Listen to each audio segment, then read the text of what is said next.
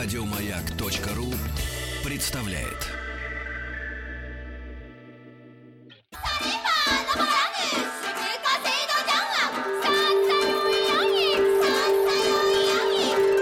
Правильное название Японии – Ниппон. Не понял? Я понял. Это Япония.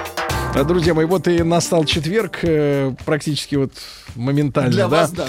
Да, да, да. И сегодня я вновь, как всегда, рад приветствовать Виктора Петровича Мазурика, доцента кафедры японской филологии Института страны Азии и Африки Московского государственного университета, кандидат филологических наук. И неделю назад, Виктор Петрович, доброе утро.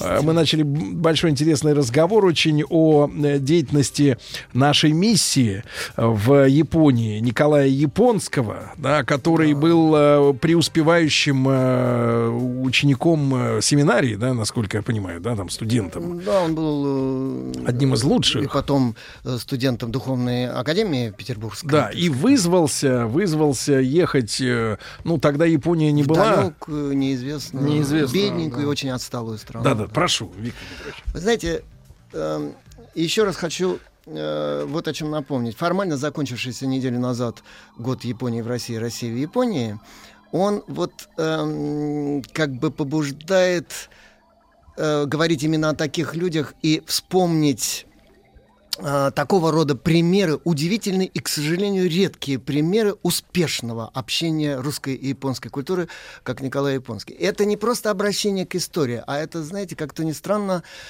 э, обращение к самым остро актуальным вопросам современности. Мы часто говорим, что какое сложное сейчас время, как запуталось все в международных отношениях, как все висит на ниточке. И забываем о том, что рубеж 19-20 века был и для Европы, мы знаем, и для мира, ну, едва ли не более кризисным временем, чем сейчас. Все тоже висело на волоске, все было очень запутано, очень трагично и так далее. В очень неудачный, казалось бы, объективно совершенно самый неудачный момент прибыл Николай Японский в страну. Ну вот год проведя э, значит, э, в на Амуре э, и получив бесценные уроки от святителя э, Иннокентия, он появился в 1861 году на севере Японии, э, в Хакодате, маленьком э, таком портовом городке на острове Хоккайдо. И как он потом вспоминал о своих наивных мечтах, что вот я, э, принесший слово истины, глубочайшей культуры, очень богатой православия Японии, увижу Христову невесту, которая с распростертыми объятиями, с цветами встретит меня радостно в поклон трепетать. И нашел Вместо этого э, летаргически спящую какую-то красавицу восточную, которая и не думала вообще как-либо реагировать ни на какие его поцелуи там, в общем. И более того, смотрели очень подозрительно японцы в то время на Россию, потому что, начиная с письма Веневского, этого авантюриста знаменитого, и вплоть до начала э, 20 века, который разрешился в русско-японской войне, э, недоверие и напряженность в отношениях между Россией и Японией э, развивалась и усиленно подогревалась третьими сторонами, которые были крайне не заинтересованы э, в сближении этих двух держав.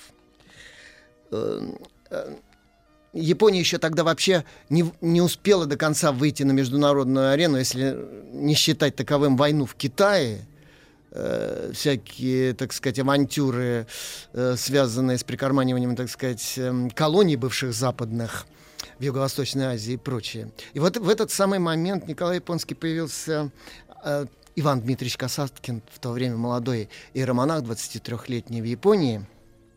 И вот за полвека своего служения что он смог сделать? Он создал общину в 30, по некоторым оценкам 33, по некоторым 36 тысяч человек, построил 50 храмов по всей Японии, начиная от самого северного городка на севере Хоккайдо, Вакканай, маленький рыбацкий городок. Доводилось мне там быть и разговаривать э, с тамошними людьми. И, и, и там вот память вот этой русской культуры с тех пор осталась совершенно священной. Почему-то на севере Японии к нам всегда лучше относятся, чем на юге. И на самой южной оконечности южного острова Кюсю, в Кагосима, 50 храмов. А центральный храм, э, кафедральный собор э, в Токио, Воскресенский собор, как его японцы называют Николай До, дом э, святителя Николая, вот, он до сих пор остался самым крупным христианским собором Японии. И, между прочим, он представлял крышу убежища во время ковровых бомбардировок Токио японцам, потому что он был виден с высоты вот э, этих Б-52 бомбардировщиков американских. И э, все-таки христианский храм они не бомбили. Uh-huh. Это в Нагасаки, знаете, когда уж там самый европейский город Нагасаки, когда они сбросили американцы, ничтоже сумнясь, ничтоже боясь на него атомную бомбу для экспериментика, так сказать. И вот это вот страшные кадры обезглавленного Христа э, скульптурного перед католическим храмом и там впечатанные вплавившиеся часы и так далее. Так вот, а в Токио такого не было. Э, там укрывались, и многие спаслись, не христиане, вообще никакого отношения не имеющие, спаслись на территории этого огромного храма Воскресенского собора или Дома Святого Николая, как его называли. Он сумел создать там почти три сотни общин христианских, массу катехизаторов, епископов японских, почти один с двумя-тремя помощниками, приезжающими в разное время к нему из России, и довольно быстро, кстати, уезжавшими. Как, например, э, э, Сергий Строгородский, который потом стал э, патриархом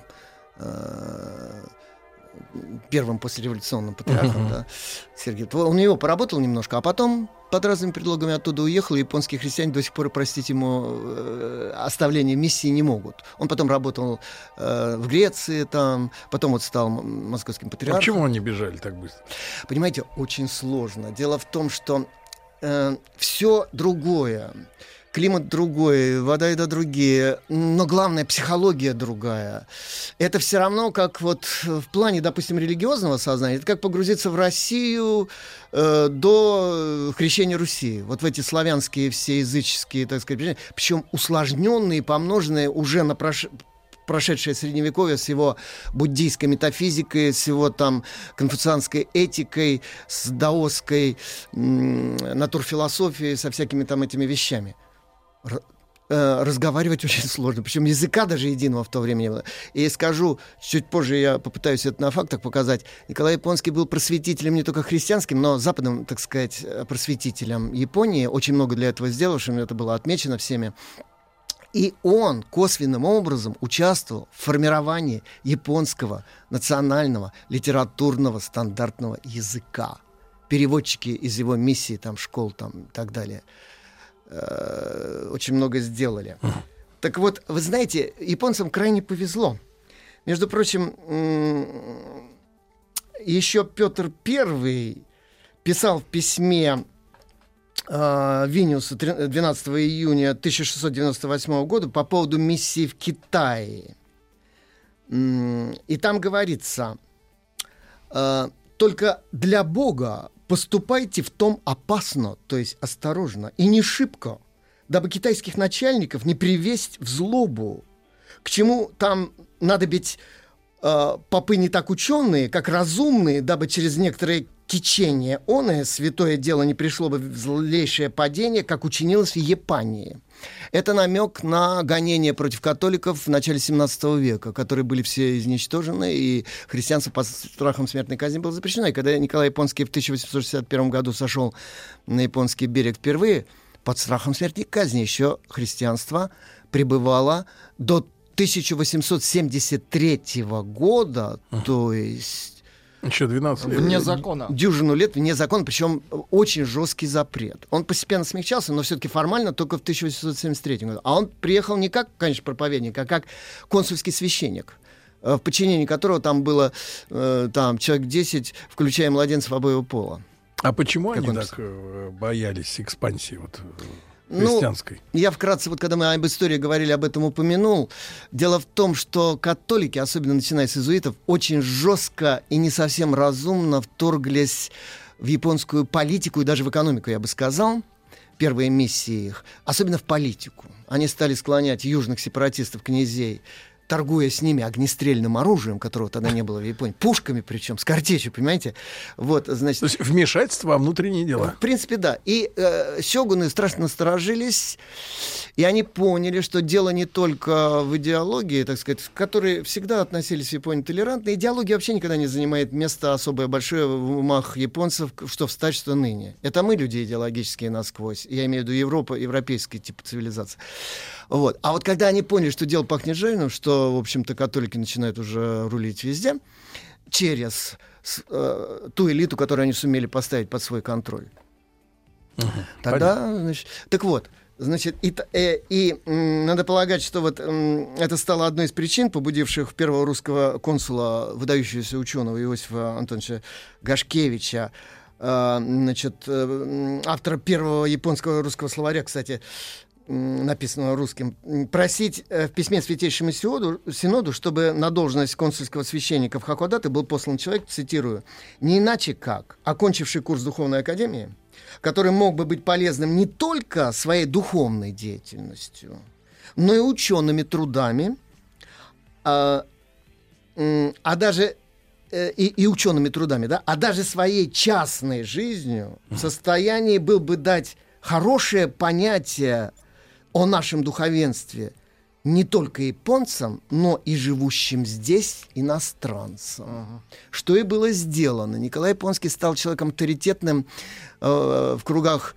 католиков, протестантов западных, которые тогда хлынули огромным потоком, но по самым острым и сложным вопросам консультировались с Николаем Японским, потому что тот глубоко знал японский язык во всех его стилях и м- знал буддизм, даосизм, синто, конфуцианство, которое не знал почти никто из западных христиан.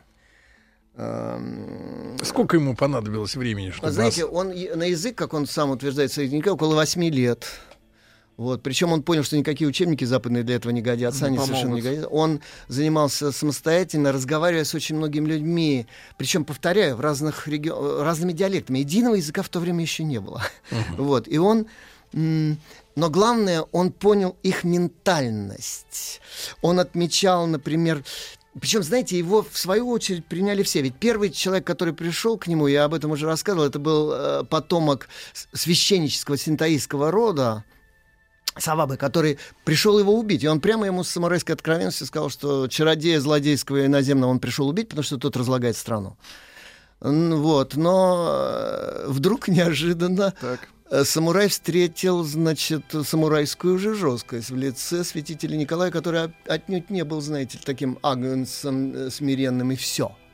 Это был человек очень такого сурового духовно-воинского духа. Он ему сказал, ну ладно, пожалуйста, можешь меня убивать, христиане не боятся физической смерти, но по закону вашей страны ты будешь преступником, а ты можешь убить меня только при доказательстве злонамеренности моих действий. А ты ведь ничего не знаешь о моем учении.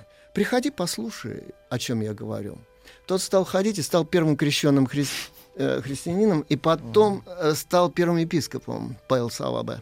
Он очень много сделал. Причем, будучи э, потомком священника, он сам вел э, синтаистские священнические шаманские эти службы, постукивая монотонным молоточком, а сам в это время читал христианские тексты, как он потом признавался, значит, вот, монотонно бубня там вот эти, там все, значит, заклинания, uh-huh. норито, синтаистские, буддийские, там мантры ман, э, и так далее.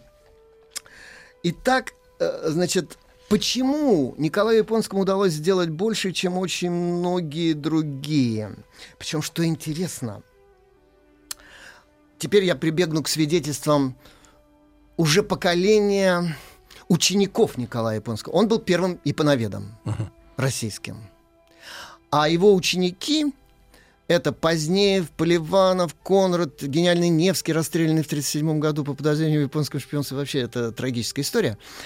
А, э, значит, почему... А, а, да, а я вот принадлежу к поколению учеников, учеников, учеников.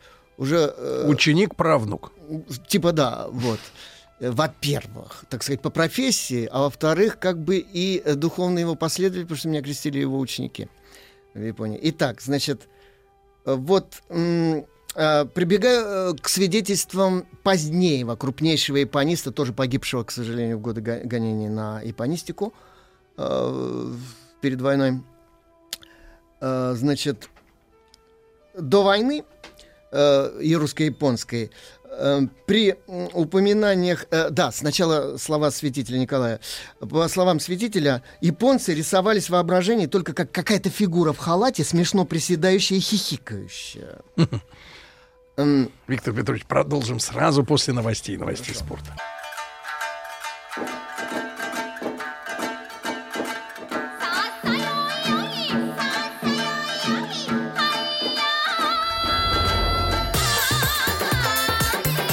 Я понял.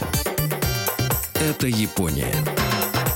Друзья мои, итак, Виктор Петрович Мазурик с нами сегодня, кандидат филологических наук. Это специальный наш проект «Японил». Если не успеваете в прямом эфире, на сайте радиомаяк.ру, в подкастах, в iTunes можете скачать «Возьмите в дорогу на юг» угу. и слушайте. И вот Виктор Петрович нарисовал стереотипное представление о японцах, да, в халате, улыбается. Карликовая карикатурная фигурка с косыми зубами и глазами, хихикающая, приседающая, и все время что-то такое, э, так сказать... Умильное. Да, униженно, что-то такое лебезящее. А, вот. а теперь, смотрите, это мнение, так сказать, общества, да? А теперь вот что пишет позднее относительно тех, кто работает в Японии. В этот период отношение русских к архиепископу Николаю с его занятиями японским языком и китайской письменностью было в лучшем случае снисходительно насмешливое покровительственное, как э, к умственной ограниченности, в худшем совершенно презрительное. Нам, занимающимся языками Дальнего Востока, отлично по, э, еще памятны те времена, когда открыто высказывались взгляды, что заниматься иероглифической письменностью и языками могут только идиоты. Дальше цитата. Э, делавшего свое прямое святое культурное дело и ни в чем, кроме этого, не повинного архиепископа Николая, травили с двух сторон – Японцы, как русского политического агента, шпиона, агитатора, сеющего на японской почве измену и симпатии к вероломной хищнической России, русские, как деятеля, сообщающего Японии о России то, чего ей не нужно знать, подготавливающего из японцев знатоков русского языка и расточающего русские деньги для того, чтобы подготовить врагов России. Деятельность архиепископа объяснялась таким образом не только беспо- э, бесполезной, но и вредной. А на него самого многие в России смотрели просто как на охваченного странной манией оригинала. Нечего и говорить, что работать под этими условиями в течение 50 слишком лет можно было только обладая нечеловеческой силой воли. Ну, то есть такой свой среди чужих, да? И чужой ага. среди да, своих. Абсолютно. Да, да, да. Причем, вот, понимаете, вот в чем опыт этого человека? Что вот и один в поле воин при том условии, если он обладает очень мощным культурным фундаментом, очень мощной, великой миссией и целью, и, так сказать, четкой культурной самоидентификации, которую не сдвинет никто, ни свои, ни чужие, так сказать. А у нас же, знаете, как в стране, бей своих, чужие бояться будут, это наш лозунг, но вот э, такие, как Николай Японский, не поддаются. Э, и смотрите, вот в, Рос... Э, в Японии его приняли как-то сразу все. Аристократы за образование и благородность его фигуры – самураи за поистине воинскую стойкость духа, крестьяне за детскую открытость, простоту, искренность, естественность и внутреннюю веру такую. Он же заметил, что э, у японского народа есть очень что-то близкое русскому, в частности, вера в непогрешимые вещи, в таинство, в догматы, в фигуру Христа, любовь к нему. И вот, например, даже некоторые обычаи, например, паломничество, святые паломничества к святым местам, они были, э, э, такая традиция есть и в Европе, все, но такой массовой, как в России, в Западной Европе не было. И, а в Японии она тоже была. Но это не к христианским святыням, а там к буддийским или синтаистским, но все равно. Он говорил, этот народ, он очень такой открытый для слова истины. Поэтому, если здесь потрудиться, может быть очень много достигнуто. И он действительно очень много сделал. Я повторяю, из его школ и миссии вышли врачи, ученые, переводчики, которые познакомились с классикой русской и Японию. А, он посылал к своему другу и земляку Рачинскому преподавателей японцев в свои семинары, чтобы они учились, как народное просвещение ставить в Японии. И японцы научились этому очень здорово и обогнали в просвещении нас и даже Англию, и там всю Европу. Он, например, Ощепков, основатель самбо, в его семинаре занимался. Uh-huh. Э, из сахалинских сирот он, значит, из сахалинской каторги там э, талантливые ребята посылались в его семинарию, учились, потому что это близко. Uh-huh. Учились там, и он занялся там дзюдо и основал потом самбо в России. Погиб, к сожалению, тоже в годы гонений 30-х. И, э, между прочим, он заложил основы русского знания, в том числе разведзнания о, о всем Дальнем Востоке, о Корее, Китае, Японии и так далее. Но тогда это ценить у нас не умели. Вот так, такие образованные люди выходили. Но я обращусь вот к чему. К самому мне близкому, к слову, как филолог. Он был не только гениальным педагогом, дипломатом. Кстати, дипломат какой он был. 73 тысячи или 74, по некоторым данным, пленных русских офицеров-солдат во время э, русско-японской войны, как у Христа за пазухой провели это время в Японии в плену а, к ним э, стояли толпы с э, подарками, с отпечатанными на русском языке Евангелиями, с крестиками и так далее, люди из миссии. Священники, японцы, там несколько человек, которые владели русским языком, приходили к ним, исповедовали их там, э, причащали и так далее. А, вот. А когда был э, инцидент в Отцу, э, в конце 19 века, когда цесаревич Николай...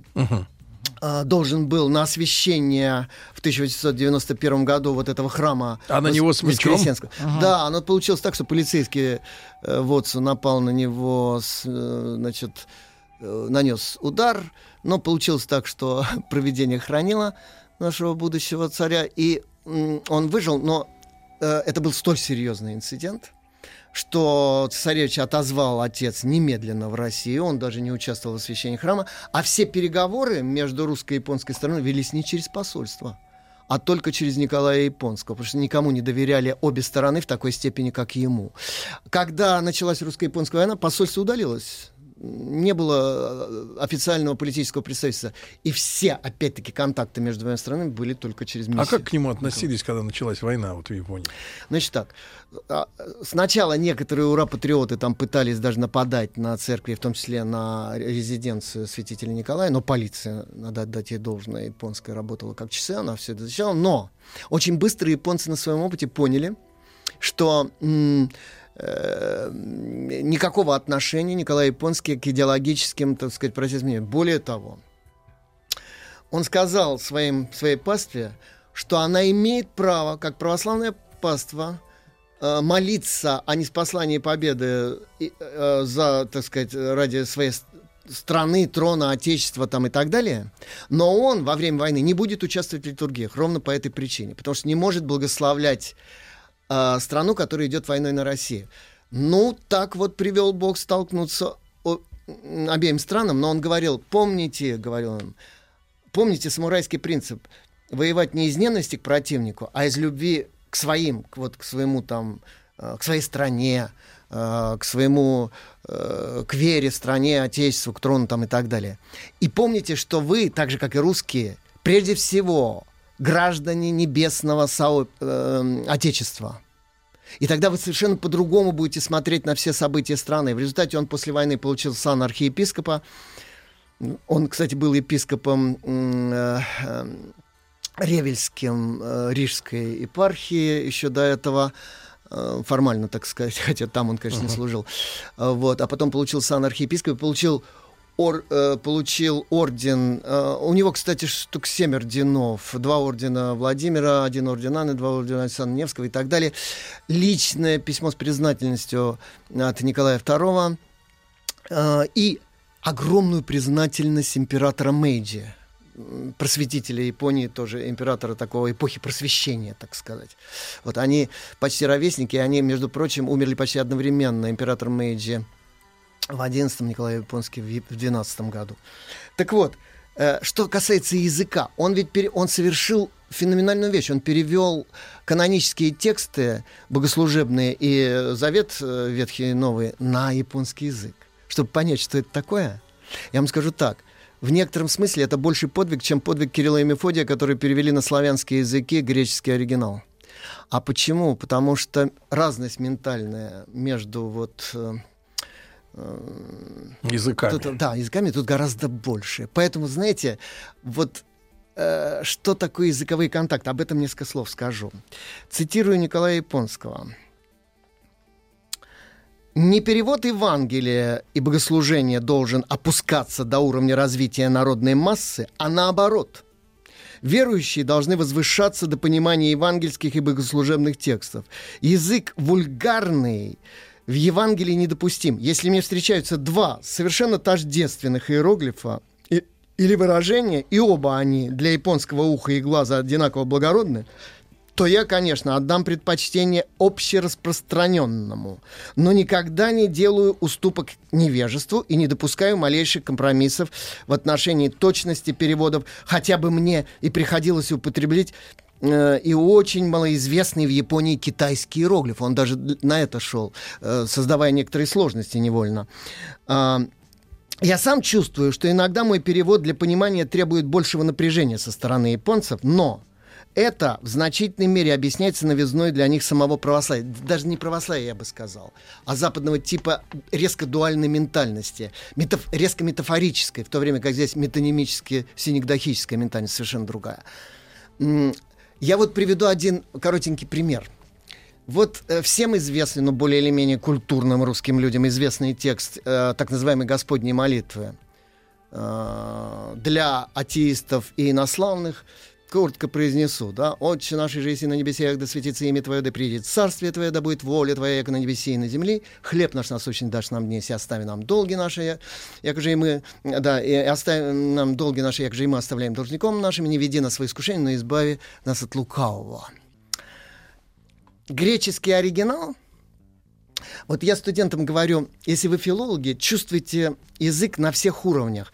И разные уровни языка и восприятия мира синестезийно, психологически соединяйте. Вот, например, звуковой ряд uh-huh. с м- зрительным, цветовым информацией и так далее, с зву- зрительными образами. И вот смотрите, как э, соединяется, вот как русский текст относится, скажем, к греческому. Вот послушайте, как звучит греческий.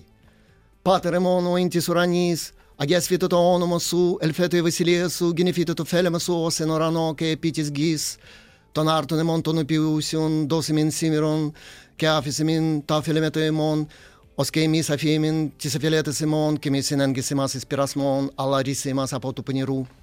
Знаете, вот иконы, представьте себе греческие иконы и русские, скажем, периода э, Андрея Рублева и э, Дионисия и так далее греческие иконы, как язык греческий, как китайский по отношению к японцам, там четкие контуры. Это язык великой философии, логики.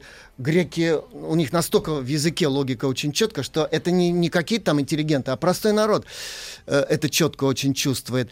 П поэтому греки всегда так интересовались парадоксы.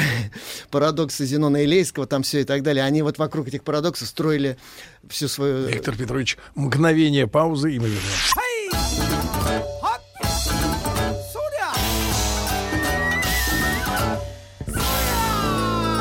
Я понял. Все о Японии.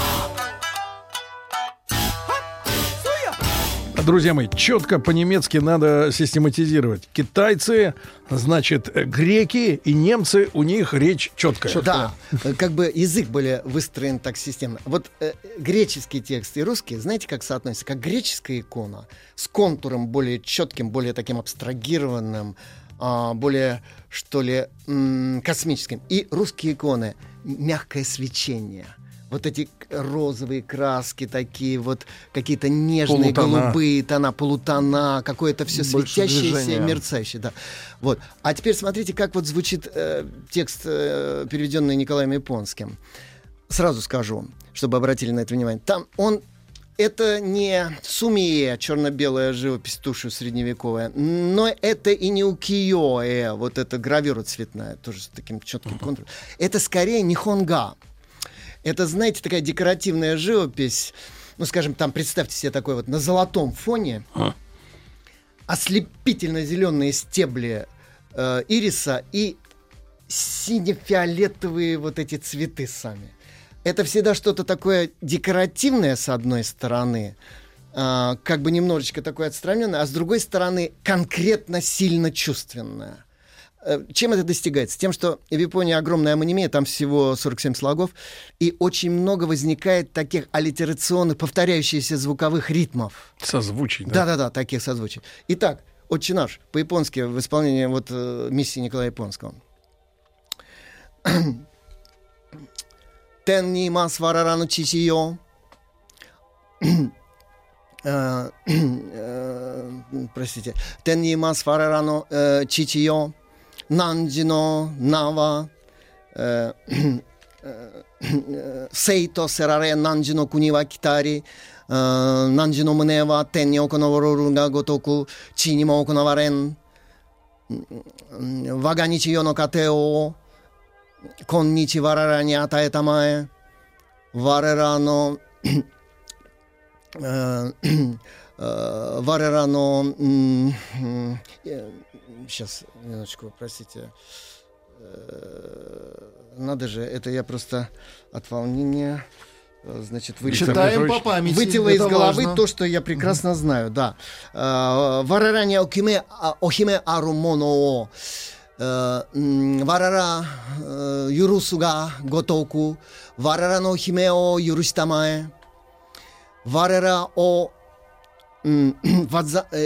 идзанай ни митибекадзу Нао варара о акуё йори сукуитамае вот этот вот ритм варера, варера, варера, это просто мы по-русски. А вот это арера, варера и так далее, это все повторяется, и, знаете, получается такое почти музыкальное звучание. И вот в этом есть, э, так сказать, очень э, большой такой, так сказать, тоже урок. Дальше. Еще несколько языковых соображений. Положено нами употреблять язык средний. Это мы стараемся исследовать, хотя по неопределенности признаков и неясности границ здесь широкое поле для нескончаемых споров, э, в которых всячески стараюсь отстаивать наибольшую общепонятность, а, а мой сотрудник забо- э, защититься от вульгаризмов и соблюсти изящность речи. Сложные фрагменты евангельского текста святитель Николай рассылал своим прихожанам и просил высказывать свои мнения, как они воспринимают этот текст. Потому что канонический текст должен работать всегда и на всех, во всех Уровнях. ситуациях. Это не то, что вот художественный перевод, это совсем-совсем другой тип перевода.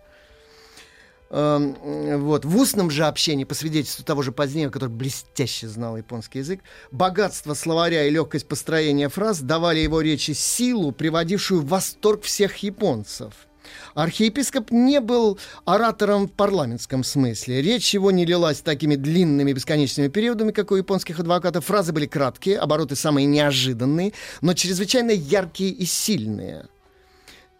Э, между прочим, у него, он об этом позднее не пишет, довольно сильный русский акцент был. Но японцы как раз ценят иностранцев, у которых сильный акцент. Да. Они не любят, когда вот э, правильно с, все. Э, слишком правильно по-японски это звучит. Они говорят, иностранец не должен говорить как японец. Да. Несколько раз аудитория перебивала его громкими э, одобрениями, аплодисментами. И это особенно в тех случаях, когда он черпал из своей изумительной эрудиции образы, примеры и сравнения, о которых японцы никогда и не думают, что они могут быть известными европейцу. То есть он обращался к их, э, так сказать, культурному словарю. И э, значит, итак, вот дипломат, ученый и прочее, он еще дал большой урок э, духовный.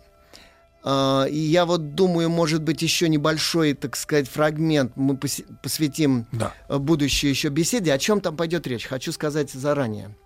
Сейчас очень много говорится о парадоксах э, глобализирующегося мира. Что такое национальная культура в период быстрой и почти неконтролируемой вот этой культурной глобализации. Что такое патриотизм, например, в ситуации, когда вдруг все оказались в одном информационном пространстве? Как этот патриотизм не перевести в ксенофобию, в шовинизм и прочее? Как должна относиться интеллигенция к своему народу, к иному народу? Эм, применимо ли вообще понятие интеллигенции сегодня – или можно говорить о, о какой-то новой технократической или информационной элите, как когда-то была элита э, э, военная, потом там... Да, Давайте жи... острее построим вопрос. Жи... Должна ли интеллигенция раствориться, наконец, в народе? Без остатка, да. Дело в том, что народа-то уже фактически нет. О! К сожалению, народ — это вот библейское эпическое понятие, оно сменилось, знаете, понятием вот этого охлоса, некого сборища, так сказать. С одной стороны, элита, все дальше удаляющаяся от народа, а с другой стороны вот этот Охлус. И между ними дистанция больше, чем между Николаем Японским и его японской паствой. А между тем, да еще это в период войны между двумя странами. Виктор да? Петрович, вы очень остро задаете А Николай вопрос. Японский на все эти вопросы ответил. И я вот в следующий раз, э, э, прямо обращаясь к нему и цитирую, объясню, как это можно решить. Вот и расправимся Круто. с ними, наконец-то, да, шучу. Виктор Петрович Мазурик, э, кандидат филологических наук. Друзья мои, наш специальный проект «Я понял». Э, сайт радиомаяк.ру вы знаете, подкасты, iTunes, скачивайте, берите с собой в дорогу. Виктору Петровичу, как всегда, огромное спасибо и до встречи на следующей неделе. Еще больше подкастов на радиомаяк.ру.